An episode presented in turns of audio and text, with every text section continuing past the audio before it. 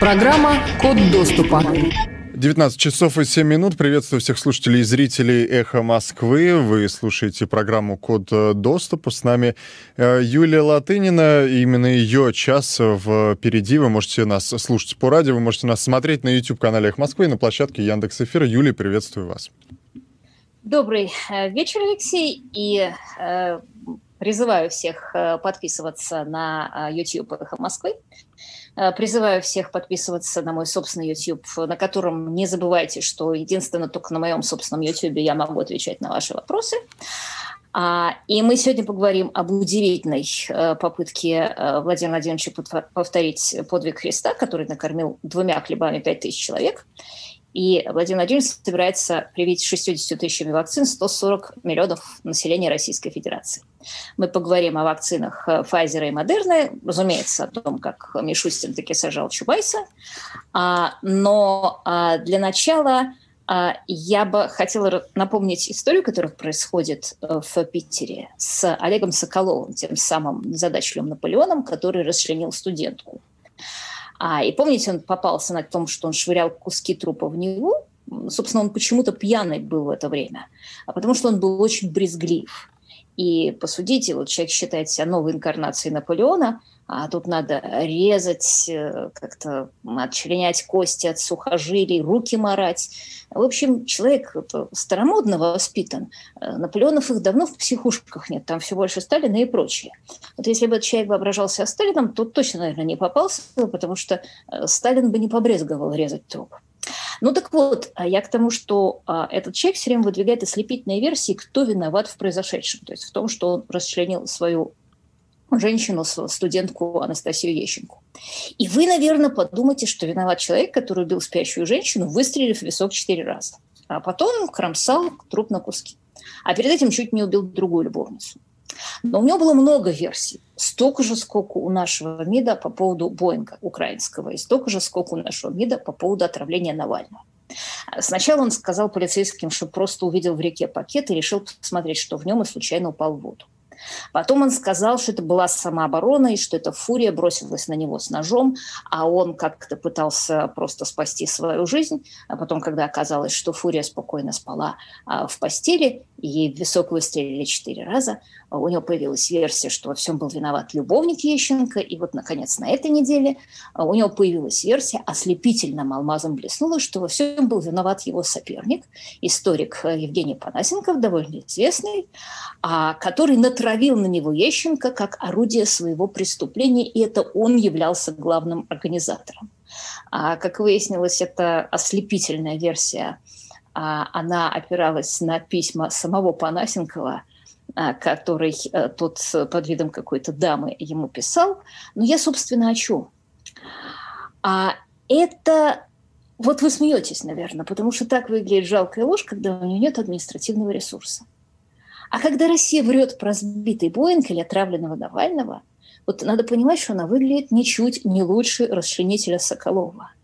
И когда глава Минюста а господин Чученко заявляет тут на днях об объявленной Россией юридической войне, э, то это переводится так, э, что вот отняли ЮКОС, а, а представьте себе, акционеры ЮКОСа, гады, подали в суд и, похоже, выигрывают свой иск. Ну как там у Соколова фурия летела с ножом? А, ну, собственно, переходим к главной теме. А вот привитие российского населения двумя рыбками. А, или точнее вакцины «Спутник-5», которые по состоянию на 18 ноября этого года, согласно докладу Голикова и Путину, существовало в количестве 58 тысяч экземпляров. А напомню, чтобы вакцина подействовала, наколоть ее надо два раза. Но, собственно, все по порядку. Вот на этой неделе Великобритания одобрила для массового применения вакцину, которая производит Pfizer и BioNTech, она сделала это всего через 10 дней после получения данных от Pfizer, и вакцинация начнется в Британии уже на следующей неделе. А, и, собственно, известие это поразило разные реакции. В Брюсселе, который оскорблен Брекзитом, заявили, что британцы проявили непростительную торопливость. Это тоже понятно, а, потому что Европой правит бюрократия. Если у вас 6 тысяч смертей в сутки от ковида, ну, ежу понятно, что готовую вакцину нельзя принимать сразу, чтобы спасать жизни. Надо еще подумать месяц, другой, а лучше третий.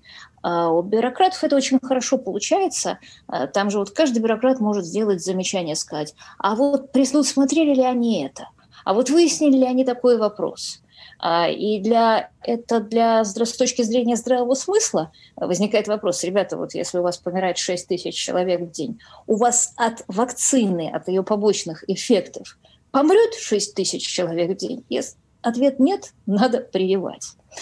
А, и действительно, я, в общем, зуб даю, что британцы даже не читали вот громадной телеги с документацией, которая вкратил им Pfizer, они просто руководствовались здравым смыслом.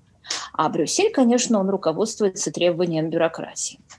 Даже в США заявили, что британцы поторопились, тоже понятно, потому что, как мы недавно с удивлением увидели, график разработки вакцины в США сильно зависит от графика американских выборов. Вот до выборов 3 ноября не было ни одной вакцины, а через 2-3 недели они посыпались как из ведра. То есть выигрыш Байдена оказал на вакцины такое же магическое влияние, как на результаты Гамалея слова Путина. На самом деле там все было устроено довольно хитро, потому что там еще FDA, американская Food and Drug Administration, еще, она еще в июле объявила, какие будут требования к вакцинам, и установила, что вот где-то два месяца, не меньше, должны проходить испытания, это минимально. И как-то вот так вот это случайно совпало, что как и, возможно, рассчитывали бюрократы из FDA, эти два месяца кончились а, после а, выборов.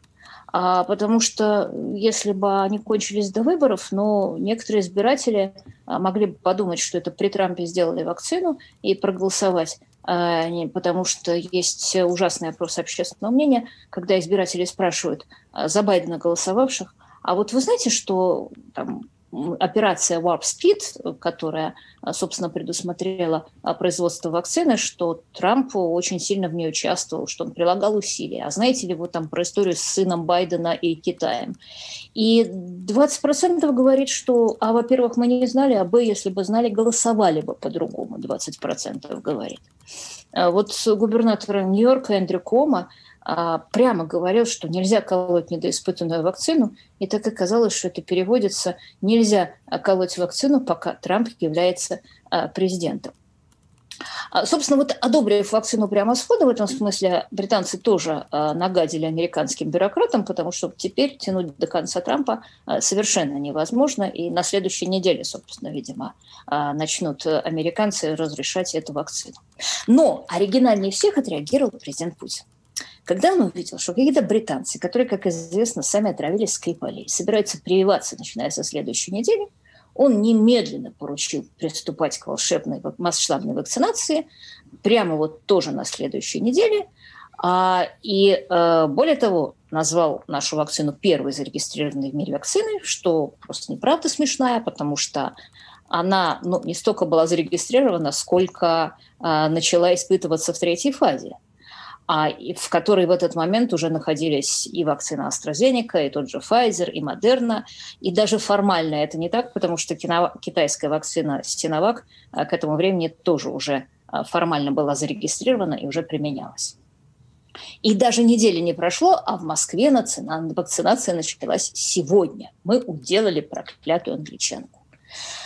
Царь молвил из конца в конец по ближним улицам и дальним, в опасный путь средь бурных вод, и упустились генералы спасать и страхом обуялый и дома тонущий народ. Александр Сергеевич Пушкин, «Медный всадник». С массовой российской вакцинацией есть только одна проблема, которая, собственно, видимо, и преследует эту вакцину с того момента, когда Мурашко, министр здравоохранения, еще в августе сказал, что, дескать, а, вакцина а, будет, э, кажется, он сказал, назвал дату с сентября или с октября. Дело в том, что Pfizer, вот он собирается произвести до конца года 50 э, миллионов доз вакцины – и из них 800 тысяч уже доставлено в Британию на этой неделе. Это, кстати, была целая спецоперация, там следовал конвой рефрижераторов чуть ли не под охраной из опасения, что его разграбят бандиты. Потом на футбольном стадионе англичане развернули такую генеральную репетицию, отрепетировали всю э, процедуру массовой вакцинации. А вот что касается России, то, как я уже сказала, 18 а ноября Голикова докладывал на совещании Владимиру Путину, что после регистрации в гражданский оборот выпущено 58 тысяч доз спутника. То есть этого хватит для того, чтобы привить 29 тысяч человек. А, правда, вот Путин заявил, что спутник произведено или будет произведено, вот это будет произведено, мне очень нравится, в ближайшие несколько дней около 2 миллионов доз, а источники «Медузы» утверждают, что на складах находится 500 тысяч полных комплектов вакцины. При этом особые проблемы связаны с производством как раз второго компонента. А вот да, Мурашко заявлял в августе, что массовая вакцинация должна начаться в октябре, и летом они нам обещали к декабрю 30 миллионов доз спутника – то есть не совсем понятно, сколько же все-таки спутника, 2 миллиона или 58 тысяч, но понятно, что на всех не хватит. И причина этого катастрофического провала, собственно, та, которую и предсказывали эксперты, это сложности с масштабированием. А, потому что одно делать, делать вакцину в пробирке, а другое в биореакторе. Я напоминаю, как делается вакцина. А, такая точнее вакцина, как э, спутник, э, векторная вирусная вакцина на основе аденовируса. А сначала вы берете реактор, засеваете его подходящей клеточной культурой, которая способна бесконечно делиться. Ну, по сути говоря, в этом реакторе валится гигантская раковая опухоль. А потом это все заражается вирусом, потом это делается сначала в небольшом реакторе, потом побольше, потом в промышленном реакторе на 2-3 тысячи литров. И вот каждый раз режим для этого реактора подбирать – это искусство. Температура, давление, кислотность среды, содержание ионов – все это каждый раз надо делать заново. И вот этой профессии в России просто нет – то есть можно закупить за рубежом реакторы, а вот знания для отладки процесса закупить невозможно. А значит, э, аденовирусная платформа, она вообще разрабатывается с середины 90-х годов, и одно время считалась э, очень перспективной платформой на генной терапии – и э, у спутника есть еще одна особенность. Это не просто вакцина, которая сделана на основе аденовируса, то есть взяли человеческие аденовирусы, в середину э, вставили вот этот вот самый знаменитый шип, э, спайк-белок, вернее, ген, вернее, последовательность ДНК, которая кодирует этот белок, и, и, соответственно, она сделана на основе дефектного вируса, который не умеет сам размножаться, потому что иначе он просто размножится в человеческом организме, и человек заболеет. И вот это такой репликативно дефектный вирус, вирус Евнух, если угодно, и для размножения его существуют специальные культуры. В них экспрессируется ген, вырубленный в этом самом аденовирусе. Вот Константин Чумаков, замдиректора по науке отдела вакцин в FDA, который, а, и он, я, и много других биологов, которые а, меня а, за все это время пришлось, видите, стать медицинским журналистом во время эпидемии ковида – вот э, Чубаков, который наставлял меня на путь истины, объяснял мне, что вот этот дефектный вирус может расти только в этих клетках, которые искусственно вставлен ген, без которого он не размножается.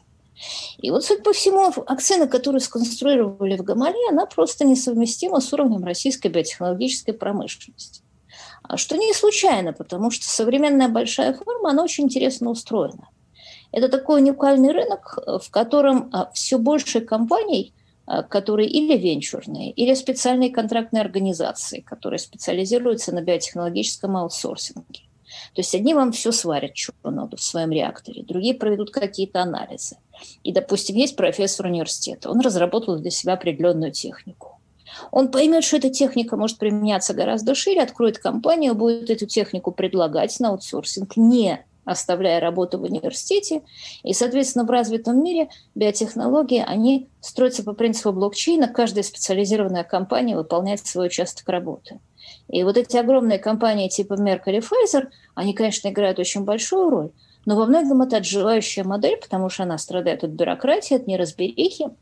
А в России этой модели нету в принципе. А потому что в путинской России, ну, мы знаем, что является венцом развития. Это государственная компания типа Роснана или Роснефти или а, Чемизовской компании, главный инструмент дохода такой компании или просто государственные инвестиции, или если это суррогатная компания, то есть компания какого-то приближенного, административный ресурс. И, соответственно, а, вот я говорила, что у Виктора Харитонина, одного из производителей одна, одна, одна, компания которого Генериум должна производить эту вакцину, вот в свое время у него была маркетинговая стратегия, они добились отмены рецепта на кадеиносодержащие препараты, и потом на своих заводах делали терпенкот и кадиллак, которые были прекурсорами для наркотика крокодила.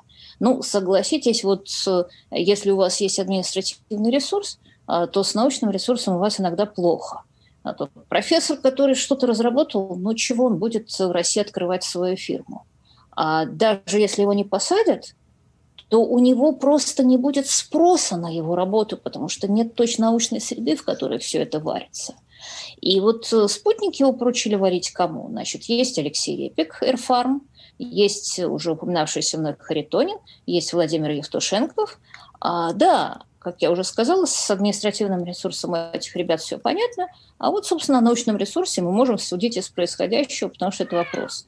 Можно ли собрать Теслу на Горьковском автозаводе со станками 30-х годов? Ну вот нельзя, соответственно, и продвинутую вакцину на основе репликативно-дефектного вируса нельзя быстро сварить в советских реакторах, потому что это хай-тек. И, собственно, вот как раз э, тот самый Pfizer является лучшей иллюстрацией принципа, о котором я говорю, потому что кто сделал эту вакцину? А ее сделала компания BioNTech, а это муж и жена, а Угур Шахин и Азлем Тюречи. А по фамилиям понятно, что это турки, конечно, никакие они турки, не турки, потому что они давно в Германии. И остались бы они в Турции, шиш бы они сделали эту вакцину. Он сын рабочего на фабрике Форд. Она приехала в Германию девочкой, ее отец был хирург в католическом госпитале. Она хотела стать католической монахиней, а потому что монахини ухаживают за больными. Но она стала врачом. И вот мечтой этой супружеской пары всю жизнь сначала было создать лекарство от рака. В 2001 году они создают свою первую компанию «Ганимед», которая занималась, пыталась лечить рак моноклональными антителами. Они получают частное финансирование. А Андреас и Томас Струнгман, а, в частности, известные венчурные инвесторы, в обе их компании вложили свыше 200 миллионов евро. В 2008 году они основывают этот биотех, чтобы заниматься, кроме антител, еще и МРНК – то есть технологию, которую сейчас они используют для вакцины. Они продают э, первую свою компанию «Ганимед» в 2016 году за 1,6 миллиардов евро. Неплохо для турецкого иммигранта. Все исполнительные директора а, Биотека – ученые, а, Chief Executive Officer – профессор до сих пор. И я напоминаю, что МРНК – это инструкция организма по синтезу того или иного белка. Это, грубо говоря, универсальный способ составить, доставить в клетку некую информацию, например, информацию о синтезе белка. Вот вы представьте себе, берете раковую клетку, и вы доставляете в нее информацию о синтезе белка, который раковую клетку убьет, а нормальной клетке он безопасен. И, соответственно, раковая клетка вместо того, чтобы синтезировать свои белки, начинает синтезировать то, что ее убивает. Или вы засовываете в раковую клетку МРНК, которая ингибирует экспрессию белков, которые вызывают рак. И, собственно, этим мы занимались э, Шах, э, Шахин и Туречи. И вот, собственно, когда 11 января Китай публикует геномную последовательность коронавируса, Шахин понимает, что это его шанс. А, и э, я понимаю, что у нас не медицинская передача, но нам тут всем с этим жить. И я надеюсь, что моим слушателям будет интересно услышать, как основана вакцина на основе МРНК, которой, кстати, никогда никто не делал до сих пор. А, хотя все знали, что это возможно, потому что этим технологиям несколько десятков лет. И вот как война а, дала гигантский а, стимул а, развитию техники. Точно так же, конечно, вот этот коронавирус, он снимал, сломал колено медицинскую бюрократию, и технологии, которые десятками лет не получали одобрения, они вдруг раз просто расцвели. И, собственно, это тоже головоломная история, потому что, напомню, что аденовирусных вакцин тоже нету. Значит, вы сначала синтезируете ДНК, которая способна воспроизводить какой-то важный для данного вируса белок. В данном случае это, конечно, вот этот вот S-белок, этот шип, которым хватается за клетку. Потому что, как мне объяснял Чумаков, конечно, как только был опубликован геном коронавируса, все сразу поняли, что надо делать именно этот S-белок. Значит, эту ДНК ее сейчас синтезируют на специальных синтезаторах. Вот как наборщик типографии набирает буквы. Причем надо синтезировать модифицированную последовательность, чтобы этот белок не мог сворачиваться неправильным образом. Потому что я напоминаю, что спайк-белок – он же тот белок, которым вирус хватается за клетку. А если он схватил рецептор клетки, его конформация резко меняется, И если вы научитесь вызывать иммунный ответ на тот белок, который уже сцепился с клетки, то ничего хорошего не будет. Соответственно, ДНК синтезировали, ее вставляют в плазмиду. Это, грубо говоря, а, такая кольцевая ДНК, которая физически обособлена от хромосомы и способна к самостоятельной репликации. Плазмиду в бактерию, как правило, это обычная кишечная палочка и шерихия коли, которая сейчас самая главная рабочая лошадка. Бактерию размножают в реакторе, причем это другой реактор для бактериальных культур, не для клеток млекопитающих, не тот, в котором варится аденовирусная вакцина. Соответственно, выделяют ДНК из клеток кишечной палочки – делают из нее РНК с помощью ДНК-зависимой РНК-полимеразы, то есть это белок, который умеет читать ДНК и синтезировать на его основе идентичную по последовательности молекулу РНК. Причем этот же белок еще должен работать правильно. Соответственно, надо вставить такую штучку, она называется промоутер, а, который дает сигнал. Начинай копировать тут и кончай копировать тут ну, такой биологический светофор, поехали, встали, это вот просто последовательность нуклеотидов, тоже изготовляется биоинженерным способом, но обычно берут РНК-полимеразу бактериофага Т7 тоже варят в реакторе, тоже и шерихия коли, тоже потом очищают.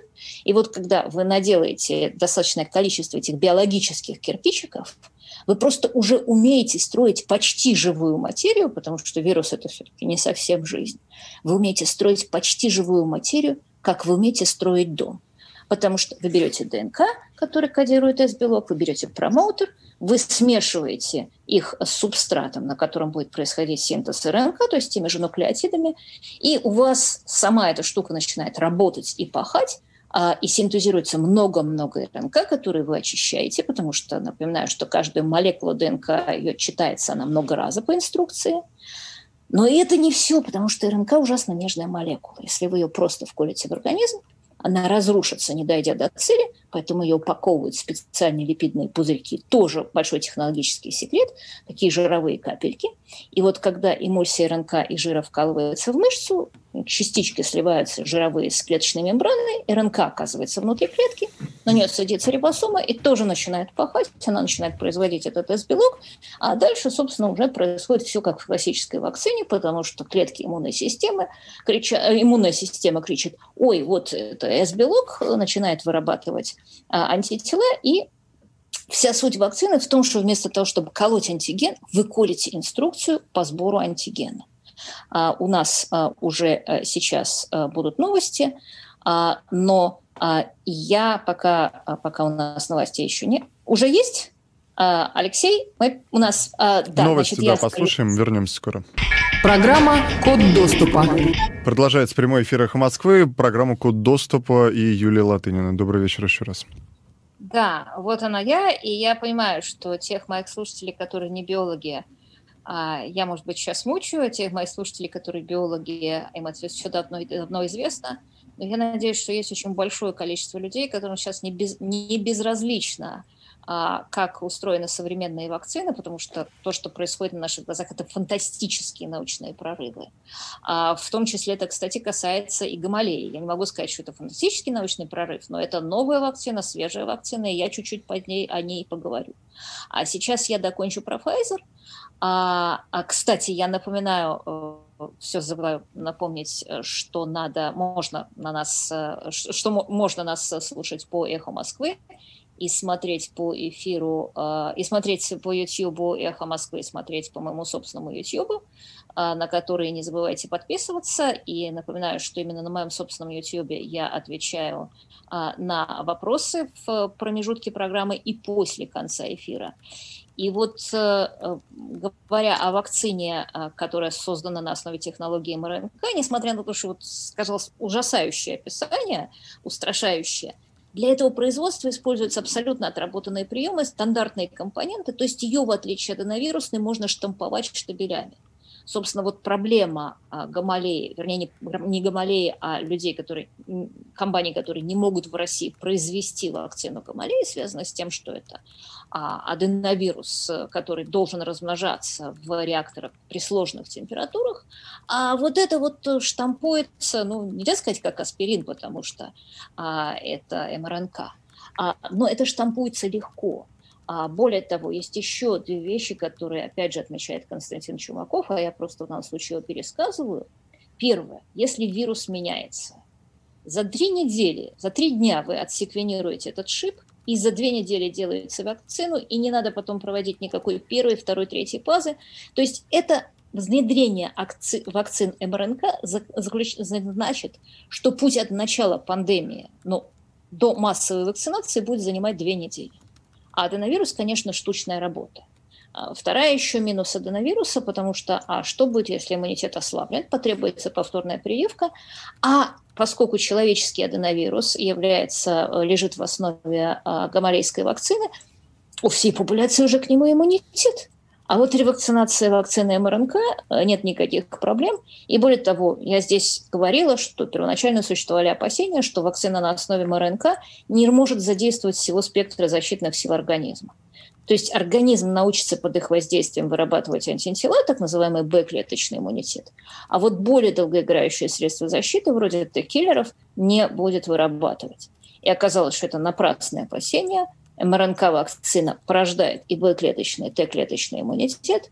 То есть вот история успеха вот этих двух турецких, Шухена и Туречи, а это вот она, который, кстати говоря, в полном соответствии с правилами вот этого западного биотехнологического блокчейна еще в марте подписали договор с Pfizer купили компанию в США, фабрику в Германии для производства вакцины. Вот просто она показывает наглядно, где на шкале биотехнологий России, где открытый мир. А, и, собственно, а, а, то есть в коротком остатке, что я говорю? А, вот а, Проблема, главная проблема Гамалеи заключается в том, что мы не можем произвести эту вакцину на своих динозаврах реакторов. Причем у меня серьезное подозрение. Помните, у них было невероятно малое количество испытуемых в первой и второй фазе. Это вызывало справедливые нарекания. И я, у меня есть подозрение, что это просто не злым умыслом а вызывалось, а вот элементарным отсутствием достаточного количества спутников. Вот сколько сделали в пробирке, столько и вкололи, а еще нужно было ВИПом. Ну, судя по всему, единственный выход для России – это нанять те самые западные аутсорсинговые компании, э, которые нам этот спутник сварят, потому что, в конце концов, вроде бы спутником собираются прививаться даже в Израиле. А, это внушает некоторый оптимизм относительно его качества. А, также внушает некоторый оптимизм относительно его качества очень смешная группа, чат в Телеграме, а, который э, ведет такие народные испытания этой вакцины, хотя, разумеется, при этом э, ну, это никак не подходит под э, двойные, слепые, рандомизированные, как сейчас принято. А, и хотя это абсолютно на самом деле вот очень смешно, что мы ссылаемся, когда говорим о качестве этой вакцины на чат в Телеграме, потому что э, надо вообще-то ссылаться на результаты нормальных клинических испытаний. Да, в России утрачена культура клинических испытаний, а в России э, нету а, в России нету нормальной биотехнологической промышленности, но сама вакцина, судя по всему, э, очень неплохая. А вот заявления Путина о начале массовой вакцинации, они как-то вот органично звучат на Первом канале. Э, среди новостей о мальчике, которого укры распяли славянские немцев, которые сами отравили Навального. А вот у людей, имеющих отношение к реальности, они, конечно, вызывают нервный смех, потому что это очень похоже на то, что вот не отстанем от англичан, а между тем спутник полетит только тогда, когда его сварят в каком-нибудь индийском реакторе. И вообще, что касается вопроса, вот колоться или не колоться спутником, слушайте, ребята, если у вас была, если у вас есть возможность, колитесь, потому что в эпидемию колитесь хоть тапком. Все вакцины первого поколения будут хреноватенькие. Просто несовместима степень а, риска пострадать от спутника со степенью риска гораздо большего умереть от ковида. Это вот то же самое, что можно сказать про евробюрократов. Ребят, если у вас умирает 6 тысяч человек в день, а вы думаете, какие вопросы задавать в Pfizer, скажите, пожалуйста, может ли быть такое, что от Pfizer, от осложнений а, этой вакцины будет умирать 6 а, э, тысяч а, человек в день? И вот если вы мне скажете, что вот Путин использовал Гамалей в качестве пиара и тем самым обесценил ее в глазах многих разумных людей, ну, слушайте, вам шашечки или ехать? Вам прививку иметь или Путина уесть? И это правда, что мы не знаем точных результатов испытаний, потому что утрачена клиническая культура испытаний. А, и это правда, что у нас масса всяких анекдотических случаев. Вот там пресс-секретарь президента Беларуси, э, не президента Беларуси, так называемого президента Беларуси. Прошу прощения перед моими белорусскими слушателями. Наталья Эйсмонт А вот она подхватила этот ковид после того, как привелась, ну, я не знаю почему. Может быть, это индивидуальные особенности иммунитета. Может быть, э, там не 94% эффективности. Может быть, у нее не успел созреть иммунитет. Еще чего угодно. А, но вот э, там есть история с Гартунгом, э, депутатом, который тоже привился и заболел. А есть, э, мы знаем, что есть люди, которые производят эту вакцину, тем не менее до сих пор не привились. Вот, насколько я знаю, господин Репик не привился. Насколько я знаю, господин Харитонин, наоборот, привился. А, тем не менее, а, вот очень много выяснилось за это время – очень нас пугали, что будут вакцины в принципе некачественные, потому что будет антителонезависимое, э, антителозависимое усиление реакции, как при лихорадке Денге. Нету этого, все нормально с коронавирусом, все нормально с вакцинами. Более того, вакцина дает лучший титр антител, чем при вирусе, если вы переболели. А, вот один из наших лучших мировых биологов Евгений Конин, тоже выходец из России, объясняет. Как ни странно, это действительно происходит, потому что вирус подавляет иммунитет, он такой хитрый. Именно этот вирус умеет это делать. А вакцина совершенно не подавляет. И вот все эти панические рассказы про повторное заражение, я не могу не процитировать профессора Сколтеха Дмитрия Кулеша, на данный момент в литературе описано 25, прописью 25 случаев повторного заболевания а в мире на 53,5 миллионов заболевших за почти год наблюдений. То есть понятно, что вот там мне там друг говорит, слушай, а вот у меня трое знакомых повторно заболели, и это был точно ковид. Но вот одно дело анекдотические наблюдения, хотя только что сама ссылалась на анекдотические наблюдения, говоря, что вакциной Гамалеи можно пользоваться. А, а другое дело все-таки случаи, описанные э, в литературе. А, то есть еще раз, вот вы стоите на крыше дома, и прибывает вода, и прилетает вертолет, и вы начинаете рассуждать, что-то вид тут у него не так жужжит, и вообще он какой-то не очень надежный, а может летчик пьяный. А, и вот, значит, если этот вертолет может быть военный, а как я полечу на военном вертолете, если вот там Путин в Сирию отправляет воевать? Слушайте, есть у вас шанс разбиться на этом пьяном вертолете? Есть, но гораздо меньше шанс, чем утонуть. Летите, если можно. А еще у меня тут много про вакцины, но которые я, не, честно говоря, просто не успею сказать. И так я очень много посвятила на этой передаче. А, может быть, мы еще поговорим а, после эфира на моем канале, если у меня будут соответствующие вопросы. А в чеченском селе Шалажи почтили память 18-летнего Абдул, Абдулла Ханзорова, обезглавившего учителя во Франции. А, установили, а, неофициально переименовали одну из улиц, а, появилась табличка с именем Анзорова, и фотографии разместил в соцсетях местный житель с подписью «Улица имени настоящего мужчины». Я бы сомневаюсь, что этого произошло, если бы не поведение нашего президента Владимира Путина, который, напомню, фактически солидаризировался с Эрдоганом в этой истории и даже предложил принять законы на уровне ООН об оскорблении чувств верующих. Прекрасная история случилась в Беларуси. Очередной слив, на этот раз видео с камер ОМОНовцев, которые охраняли территорию резиденции и разгоняли протестующих. А, и это произошло в тот самый момент, когда Лукашенко с автоматом и со своим сыночком тоже появился с автоматом. И помните, у нас тогда еще писали, что это должно было страшно вдохновить ментов. А, и, конечно, это очень смешно, потому что ну, как вам сказать, когда я много лет назад ездила на Кавказ, я тоже, когда первый раз увидела автомат, прижала его к груди, то где-то сфотографировалась, а потом поняла, что я с автоматом выгляжу так же смешно, как, я не знаю, боевик с пишущей машинкой, а потому что, ну, это не моя профессия.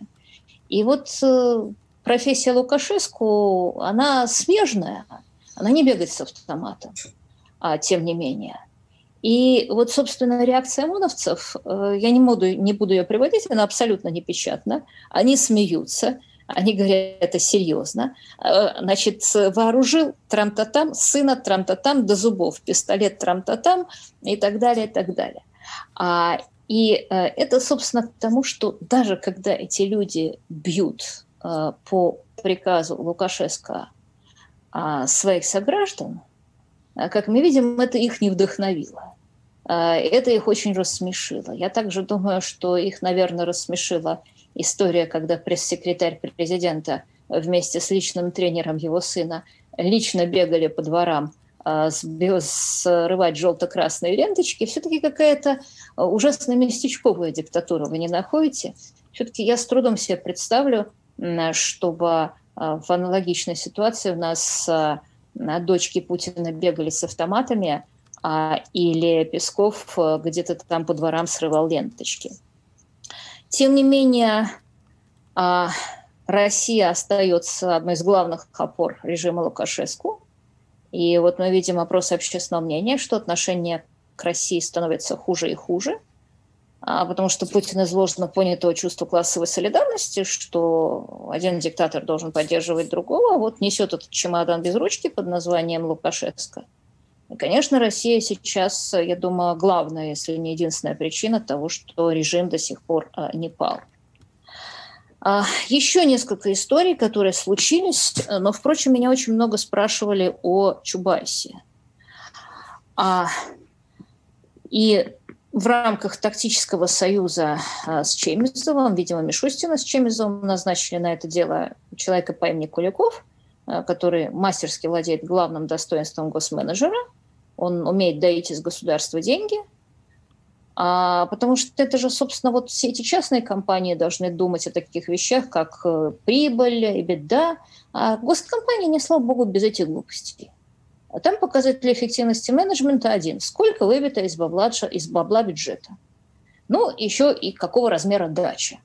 Ну, Чубайс в последнее время стал просто чемпионом по этому виду спорта, потому что это дом, который у него чуть не отобрал а, его же собственный менеджер вместе с чеченцами в Переделкино. Это вот там, уточки Медведева нервно курят в сторонке. Жизнь удалась. И, собственно, что обидно во всей этой истории Анатолия Борисовича? А, потому что вспомните 93 год, 94 когда он проводил приватизацию, как была устроена российская экономика. Были госкомпании, но они существовали в рыночной экономике, в смысле эти компании производили алюминий, плавили сталь, делали то, что должна делать в нормальной экономике коммерческая компания. Но они принадлежали государству, в них сидели красные директора, и, соответственно, эти госкомпании просто никому ничего не платили, в том числе рабочим. А вместо этого директор отращивал себе фирму, в нее заводил все бабло.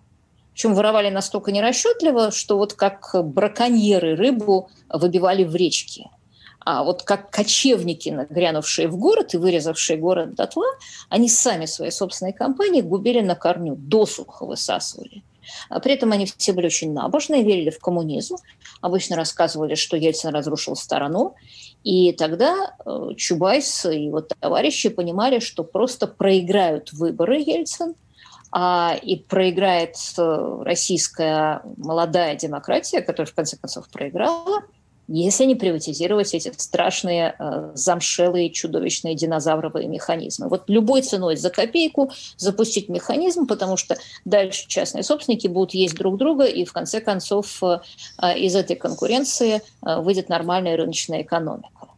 И Чубайс тогда это сделал, и так, Чубайс тогда сделал реформу РАО ЕЭС, э, которая тоже была достаточно уникальная реформа, потому что, несмотря на все нарекания, э, которые к ней были, все-таки это был исключительный случай, когда человек э, э, уничтожил, э, пришел в компанию с тем, чтобы ее уничтожить, потому что так, как она существовала, РАО ЕС было чудовищным тормозом на российской экономике, а, и потому что обычно любой человек, который пришел, приходит в какую-то организацию, при нем эта организация только разрастается, потому что такая, такая логика. А все-таки Чубайс реформировал РАО ЕС – Э, до той, э, до той, добился той цели, которой он э, добивался, то есть полного ее уничтожения.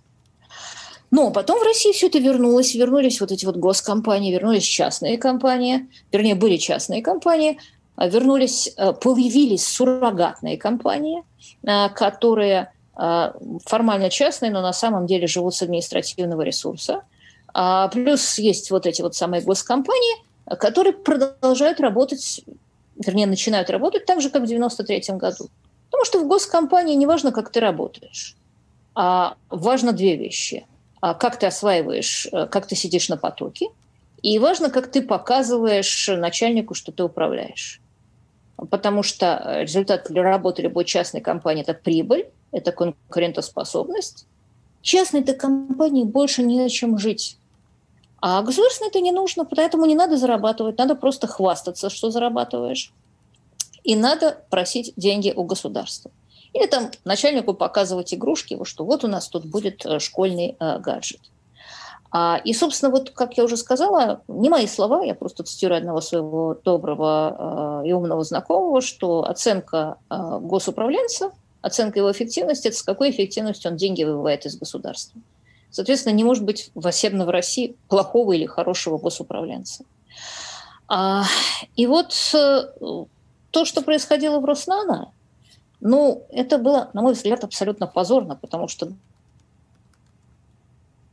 57 заводах, 27 регионах страны, которые произвели продукцию, тра-та-та, тра-та-та. Но вот это было вот из той же серии «Сейчас запустим вакцину». А вот реальность, ну, я напомню некоторые этапы большого пути. 2009 год. А, Чубайс и Евтушенков э, подписывают договор о создании на основе Евтушенковского микрона чипов с шагом 90 нанометров и на пластинах диаметров 200 миллиметров. А на 500 миллионов был проект, подавался как прорыв – а, очень это было странно, потому что, во-первых, диаметр пластин был слишком маленький для современного производства. К 2009 году Intel давно перешел пластины на пластины диаметром 300 миллиметров. А, то есть 200 миллиметров это заведомо закрывало доступ к передовым технологиям, которые все разрабатываются под 300 миллиметров. А потом они технологии эти купили у европейской STM Microelectronics. Да, это крупнейшая европейская компания по производству микросхем.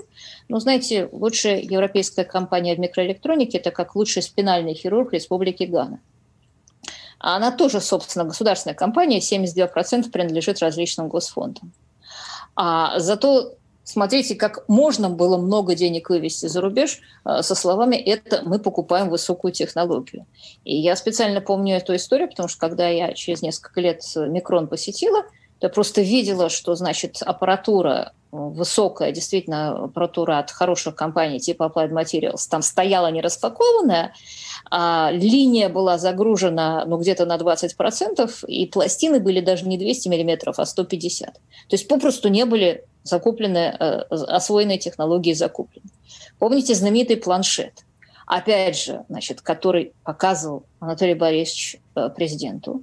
А хотя вообще-то потребитель любого нормального гаджета должен быть покупатель, а не президент. А планшет должен был быть для школьников. А, заметим, тоже получается киптивный рынок. То есть ты производишь нечто, что уже закупает бюджет.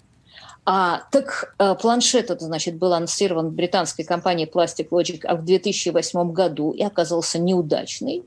И, значит, Plastic Logic передумал ее просто выводить на рынок, и после этого Роснано покупает долю в Plastic Logic. Всего-то, значит, в проект собирались инвестировать 700 миллионов долларов. Вопрос зачем? Нафига на Западе покупать технологию, которая уже провалилась? И вообще, где эти самые планшеты? А, была удивительная история про солнечные батареи. В Иркутском области на Нетоле должны были делать поликристаллический кремний, в Чувашии солнечные модули. Значит, солнечные батареи планировались производить в Краснодаре. Весь проект под миллиард долларов. Причем рынок солнечных батарей переживает взрывной рост, а, производит их не только в Китае. Проект вылетел в трубу. Почему? Опять, значит, они купили, как выяснилось дальше, неконкурентоспособную тонкопленочную технологию – от компании «Эрликон». А напоминаю, что долю перед этим в «Эрликон» приобретает Виктор Виксельберг. То есть я не сомневаюсь, что Виксельберг он нуждался в том, а, чтобы вот срочно продать Роснано что-нибудь такое из портфеля «Эрликон». А зачем Роснано это покупала? И вообще, зачем государственной корпорации производить солнечные батареи? Если они конкурентоспособны, пусть это производит частная корпорация. То же самое касается вот завода Леотех по выпуску литий-ионных батарей. Опять же, в России частники производили литий-ионные батареи? Нет. А тогда откуда Роснано? Значит, скорее всего, просто не было достаточного рынка спроса. Тогда откуда Роснано взяла что на эти литий-ионные батареи? У нее, у государственной компании, неповоротливый будет спрос. Была жуткая история с компанией, которая называется «Оптаган». Которая должна была там производить, если не ошибаюсь, какие-то лампы, основанные на достаточно высоких технологиях, потому что а, Аптаган основали вообще ученики Жаре Салферова, то есть реально хорошие физики.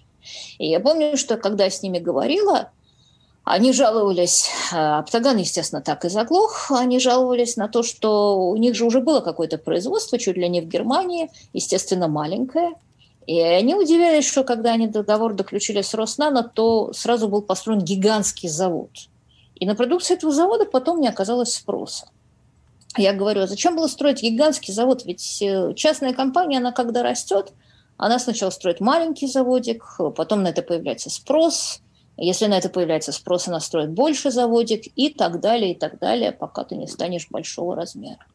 Но и ответ-то, наверное, печальный, потому что, согласитесь, если вы осваиваете деньги, будем выбирать слово «осваивать», и не будем пользоваться другим, а, то, э, ну, одно дело, если вы 100 долларов освоили, а другое дело, если вы освоили 100 миллионов. Согласитесь, 100 миллионов осваивать гораздо приятнее. И вот в этих освоенных деньгах гораздо больше может потеряться. Чем больше э, количество того, что бессмысленно потрачено, тем большее количество э, того, э, что можно украсть. А, и, собственно, вот на фоне всего этого была вот эта вот самая история с 500-миллионной, по-моему, 50-миллионной дачей Чубайса в Переделкино, а, которая совершенно фантастическая была в чем? А там президент подписал закон о запрете чиновникам иметь счета и активы за рубежом, и все нормальные чиновники просто взяли и переписали это на себя, на свои российские юридические или физические лица. А, значит, Чубайс пошел другим путем. А, они как-то, вот он передал компанию, которой принадлежал этот дом, который строился своему менеджеру Илью Сучкову. А, и, значит, этот Сучков, как я понимаю, Чубайса кинул. Причем он еще скооперировался, как потом жаловался Чубайс в прокуратуру для этого с чеченцами, а потом еще и опубликовал документы, как все это варилось, э, и это я вам доложу, были впечатляющие документы, хотя это был, конечно, омерзительный слив э, через человека, которого зовут Олег Лурье, э, и который ну, по-моему, знаете, вот, вот сливные бачки, их надо мощность оценивать в, так сказать, в единицах по, по названиям Лурье. 10 Лурье равно одному Хинштейну. И там э, были ужасно неприятные, несмотря на то, что это был противный слив, а там были ужасно неприятные подробности, э, как все это Чубай сделал, э, потому что, например, там была история, как он, как частное лицо покупает за 30 миллионов рублей земельный участок в 250 гектаров в Тверской области, а через два года этот же Чубайс этот же участок он продает там за 408 миллионов рублей. Это было во всех этих документах. Я их не буду пересказывать, а, потому что это не так уж а, интересно. А, но Слушайте, ну вот получается, что если считать успешность Роснано в домах э, красивых, похожих на дворцы, э, то получается, что Чубайс был успешный менеджер. А так э, это очень печально и грустно. И, собственно, программа моя подходит к концу на эхе Москвы. А я напоминаю, что вы можете оставаться со мной на Латыни на ТВ, где я постараюсь поотвечать на вопросы.